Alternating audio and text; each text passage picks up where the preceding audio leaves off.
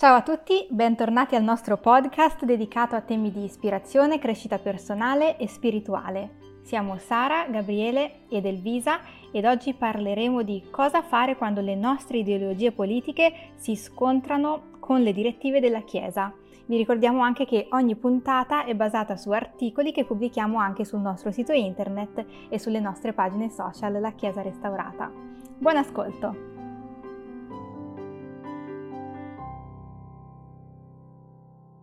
Allora, come dicevi tu, Sara, oggi è un tema abbastanza caldo, ecco. Cosa fare quando le nostre ideologie politiche si scontrano con le direttive della Chiesa?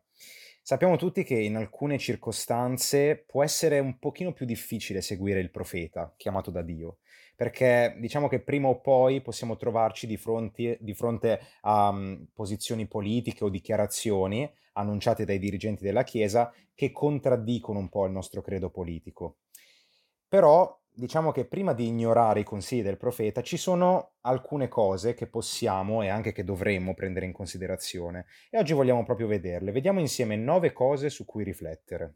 Ma la prima direi che eh, io sono grata che i profeti non siano sempre d'accordo con me, perché se i profeti fossero sempre d'accordo con me, allora le cose sarebbero facili, però le cose non devono essere facili, altrimenti non ci sarebbe una crescita spirituale.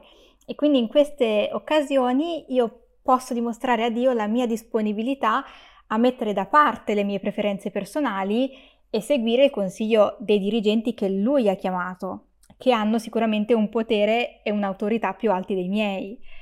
Eh, quando gli apostoli e i profeti ci invitano a fare cose che non vogliamo fare o cose che potrebbero andare contro le nostre naturali inclinazioni o contro il nostro raziocinio, appunto le nostre preferenze, è in realtà in quei momenti che cresciamo di più spiritualmente, quindi sono proprio un'opportunità per dimostrare a Dio dove risiede la mia lealtà, che in questo caso non è sicuramente nella politica. La cosa interessante è che Neil Maxwell ha insegnato che nei mesi e negli anni a venire gli eventi richiederanno addirittura ad ogni membro di decidere se seguire o meno la, la prima presidenza. E non solo, anche il presidente Marion Romney ha detto che lui non aveva mai esitato nel seguire il consiglio che le autorità della Chiesa, anche quando intralciavano magari la sua vita sociale, professionale o politica, era sempre lì ad ascoltarli. Questa è una dottrina comunque difficile da, da imparare, ma è una dottrina vitale sicuramente di vitale importanza. Non bisogna vergognarsi, insomma, del Vangelo di Gesù Cristo. Vuol dire anche che se non ci si vergogna del Vangelo, non bisogna nemmeno vergognarsi dei profeti di Gesù Cristo e credere che siano comunque uomini di Dio. Anche se a volte non siamo d'accordo, insomma, con, con i nostri obiettivi, progetti, sogni, con le nostre idee, ecco. Sì, la seconda cosa su cui riflettere, secondo me, è anche che eh, Dio è, è una persona divina e non è un'ideologia politica. Bisognerebbe un attimino separare le due cose, no? Io non voglio mettere le mie ideologie politiche al di sopra delle istruzioni date dal Signore e quindi anche a, a loro volta date dai servitori di Dio che parlano per il Signore. Ecco, dobbiamo secondo me fare attenzione a non elevare le nostre ideologie politiche al di sopra di Dio stesso, sono due cose completamente separate. Il problema non, non sono le, le varie ideologie in sé, il problema è quando qualunque di queste ideologie ci porta a dare priorità a delle idee piuttosto che alla rivelazione continua in cui noi tutti crediamo. Quindi secondo me si può essere flessibili sui principi politici, ma bisogna essere assolutamente fermi sui principi divini. Esatto. La terza cosa è che i profeti, dobbiamo guardare i profeti come le sentinelle sulla torre. E questo è una, un, po', un, po', un classico, no? Le sentinelle al, ai tempi erano delle persone che erano posizionate sul, sulla torre, quindi sopra le mura di una città, per avvistare e mettere in guardia dai pericoli che si avvicinavano. E nel passato il loro compito era proprio quello di proteggere le città, i campi, i pascoli e via dicendo. Perché dal punto di vista di osservazione della torre, avevano una visuale dall'alto che li aiutava a vedere cose che tutto il resto del, del popolo giù dal basso non, non poteva vedere e quindi permetteva loro di mettere in guardia dai pericoli quando i pericoli sono ancora lontani affinché il popolo potesse prepararsi in anticipo. E questo è esattamente la figura dei profeti oggi. Se noi ci limitiamo ad ascoltare gli avvertimenti dei profeti solo quando anche noi possiamo vedere il pericolo, allora a cosa serve la sentinella sulla torre? Il senso della torre è quello di essere messi in guardia da pericoli che non possiamo vedere. E, e quindi insistere sulle nostre capacità di voler vedere, di voler comprendere i pericoli prima di ascoltare gli avvertimenti dei profeti, neutralizza l'intero scopo dell'avere un profeta a capo della Chiesa. Infatti il presidente Harold Billy ci ha insegnato che eh, vi saranno alcune cose che richiederanno pazienza e anche molta fede. Potrebbero non piacerci ciò che ci viene detto dalle autorità della Chiesa, eh, potrebbero addirittura contraddire il vostro o il nostro punto di vista sia politico che, che sociale, potrebbero anche in parte magari interferire con diciamo, la nostra vita quotidiana. Ma se daremo ascolto a queste, come, eh, queste cose come se provenissero, insomma, dalla stessa bocca di Dio, con pazienza e con fede, la promessa è che le porte dell'inferno non prevarranno contro di voi, ma sì, il Signore Dio dipenderà, insomma, disperderà i poteri delle tenebre dinanzi a voi e farà sì che i cieli siano scossi per il, il nostro bene e per la gloria del suo nome. Eh, questo è vero. Eh, questo è verissimo. Ma poi un'altra cosa, e questo è il quarto delle cose su cui riflettere, è che i profeti non sono infallibili, ok? Perché sono degli esseri umani anche loro, ma ciò non vuol dire che dovremmo sottovalutare le loro parole. Una volta il presidente, eh, l'anziano Dieter F. Uchtdorf, ha insegnato, e qui cito testualmente, ci sono state delle volte in cui i membri o i dirigenti della Chiesa hanno semplicemente fatto degli sbagli possono essere state dette o fatte delle cose che non erano in armonia con i nostri valori, con i nostri principi o con la nostra dottrina. Tuttavia, i profeti possono avere un mandato divino e allo stesso tempo anche essere persone imperfette. È questo che forse non si capisce no? nella, nella Chiesa in generale. Questo vuol dire che dovremmo trattare i profeti come autorità, ok? Quindi riconosciamo ehm, la loro autorità divina e il fatto che loro parlino per tramite di Dio, però dobbiamo anche riconoscere la loro fallibilità come esseri mortali. Non scherziamo ovviamente con le loro parole perché sappiamo che sono parole divine, però sono anche fallibili come esseri mortali. Quindi questo cosa vuol dire? Vuol dire prenderli sul serio quando ci invitano a fare qualcosa, ok? Piuttosto che magari scartare con leggerezza le loro istruzioni o le direttive della Chiesa. Però se queste non si allineano ai nostri preconcetti. Guarda, mi collego a quello che hai detto tu eh, come quinto punto. Eh, I profeti dicevi che possono commettere degli errori a volte possono scambiare i propri pregiudizi per ispirazione, purtroppo, ma la quinta cosa da considerare è che anche noi possiamo commettere degli errori. Quindi riconosciamo di essere anche noi, che, di non essere infallibili, perché il, il problema è che le mie idee, soprattutto politiche in questo caso di cui stiamo parlando adesso, sono create dall'uomo, come qualunque altra ideologia. E quindi diciamo che c'è un po' di orgoglio se pensiamo che siano infallibili come idee. E la soluzione a questo problema si chiama umiltà epistemica, ovvero riconoscere la propria fallibilità e i limiti della ragione umana. Se i profeti possono sbagliare, come hai detto tu Gabriele, figuriamoci noi. Infatti, in merito al punto proprio 6, è importante secondo me eh, evidenziare che ehm, seguire il profeta non è un'obbedienza cieca se sappiamo che è un uomo comunque chiamato da Dio.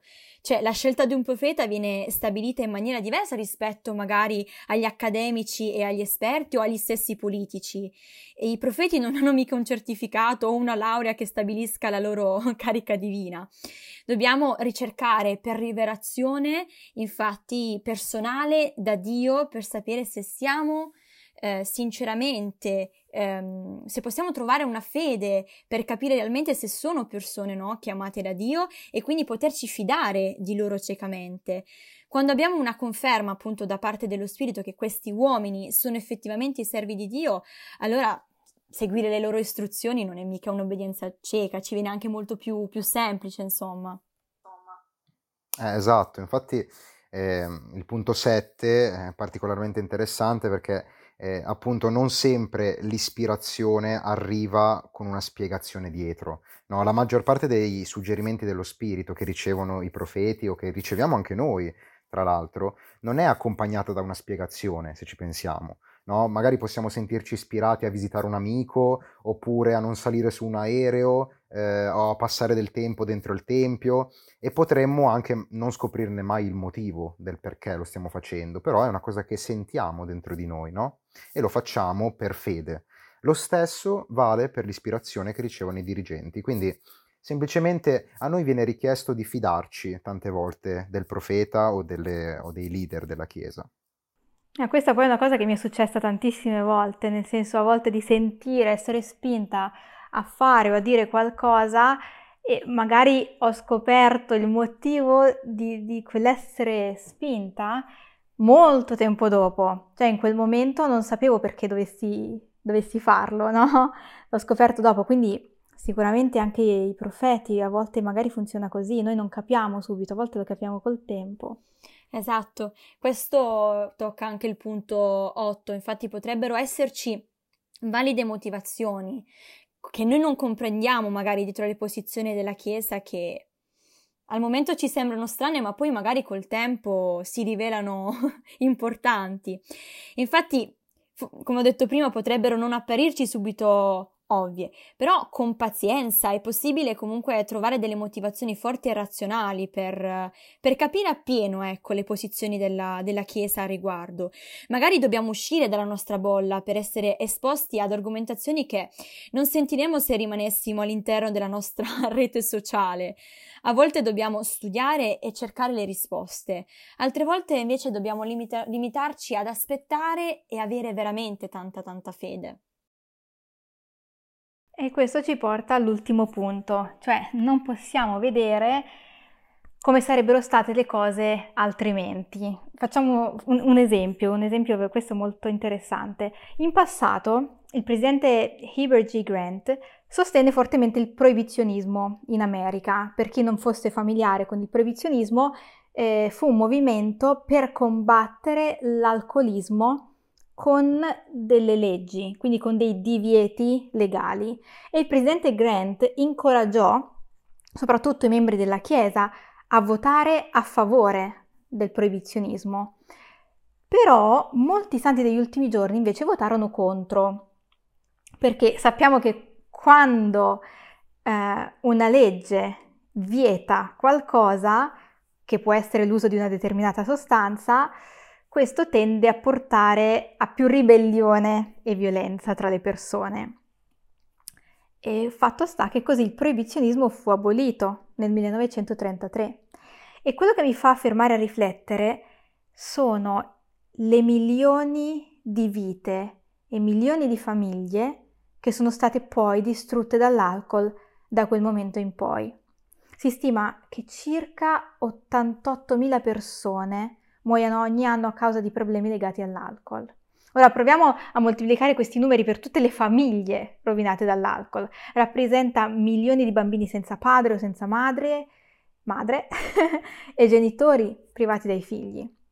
E questo non include nemmeno le famiglie rovinate da problemi mh, mm, non mortali, cioè in cui non è morto qualcuno, ma collegati comunque all'alcol, che possono essere abusi, violenza, divorzio, infedeltà coniugale, eccetera.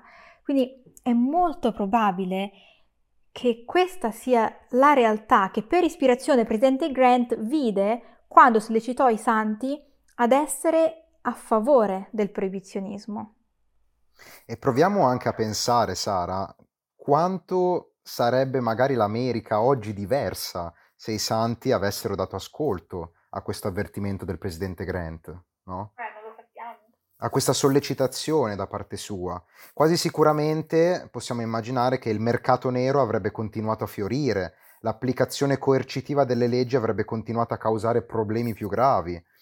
Quasi sicuramente alcune di queste morti legate, appunto, come dicevi tu, all'abuso di alcol si sarebbero verificate ugualmente, magari, probabilmente con un numero più elevato di morti, collegate appunto alla criminalità organizzata, all'imposizione che magari non si vedono nel mondo di oggi, ma dato che il proibizionismo riuscì effettivamente a ridurre, perché questa è storia, riuscì a ridurre drasticamente il numero di persone che bevevano e il numero di morti legate all'alcol e promuovere appunto una cultura di moderazione, magari questi numeri sarebbero stati molto diversi oggi, chissà. Beh, sicuramente. Adesso però tocchiamo un punto secondo me importantissimo, sfatiamo un bellissimo mito, Sara e Gabriele. Cosa succede se comunque si decide di andare contro le, dire- le direttive della Chiesa? Apostata! No, no, ecco, ecco, ecco non si diventa apostati per questo, perché ricordiamoci che abbiamo sempre il nostro libero arbitrio. Però ci sono sicuramente no, delle cose da, da conoscere, dei pericoli che si può andare incontro. Innanzitutto, una cosa è non essere d'accordo con le direttive della Chiesa in base magari alle proprie impressioni spirituali, alla propria logica. Mentre secondo me è tutt'altra cosa istigare pubblicamente gli altri ad andare contro la Chiesa perché magari la Chiesa ha preso una posizione in merito ad una determinata questione per la quale non condividiamo. Poi ricordiamoci che un altro pericolo è che ogni atto di ribellione personale facciamo un passo avanti verso una visione del mondo e uno stile di vita in cui le istruzioni da parte dei servi di Dio vengono prese alla leggera per essere seguite solo quando siamo già inclini a fare secondo quanto suggerito, insomma. Eh, questo è verissimo, quindi sì, non si diventa apostati ovviamente, però dobbiamo fare attenzione. Sicuramente dobbiamo sforzarci di essere più attenti nei riguardi delle direttive della Chiesa, specialmente là dove siamo inclini a dissentire. Dopotutto, pensiamoci, se i profeti non fossero mai in disaccordo con noi, o se si limitassero a dirci cose che noi sappiamo già, che utilità avrebbero? E con questa domanda vi lasciamo e ci sentiamo al prossimo podcast.